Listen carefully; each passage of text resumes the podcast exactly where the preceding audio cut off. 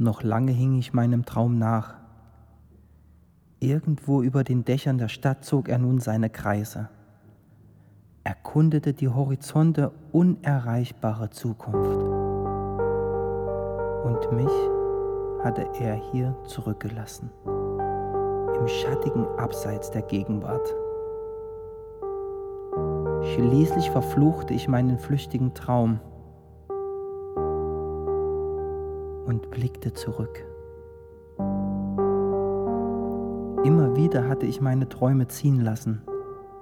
Nie war ich schnell oder geschickt genug gewesen, sie zu ergreifen. Und jedes Mal endete der Versuch in der Gosse.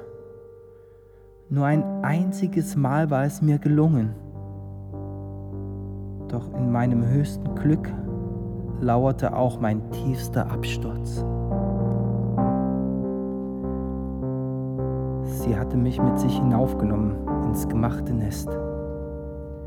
Ich verlangte nichts, doch sie gaben mir alles. Sie nahmen mich bei sich auf, sorgten sich um mich. Aber als ich sah, welches Unglück die beiden verband, begann auch ich mich zu sorgen. Er war so düster und schwer, sie war so leicht und voller Licht.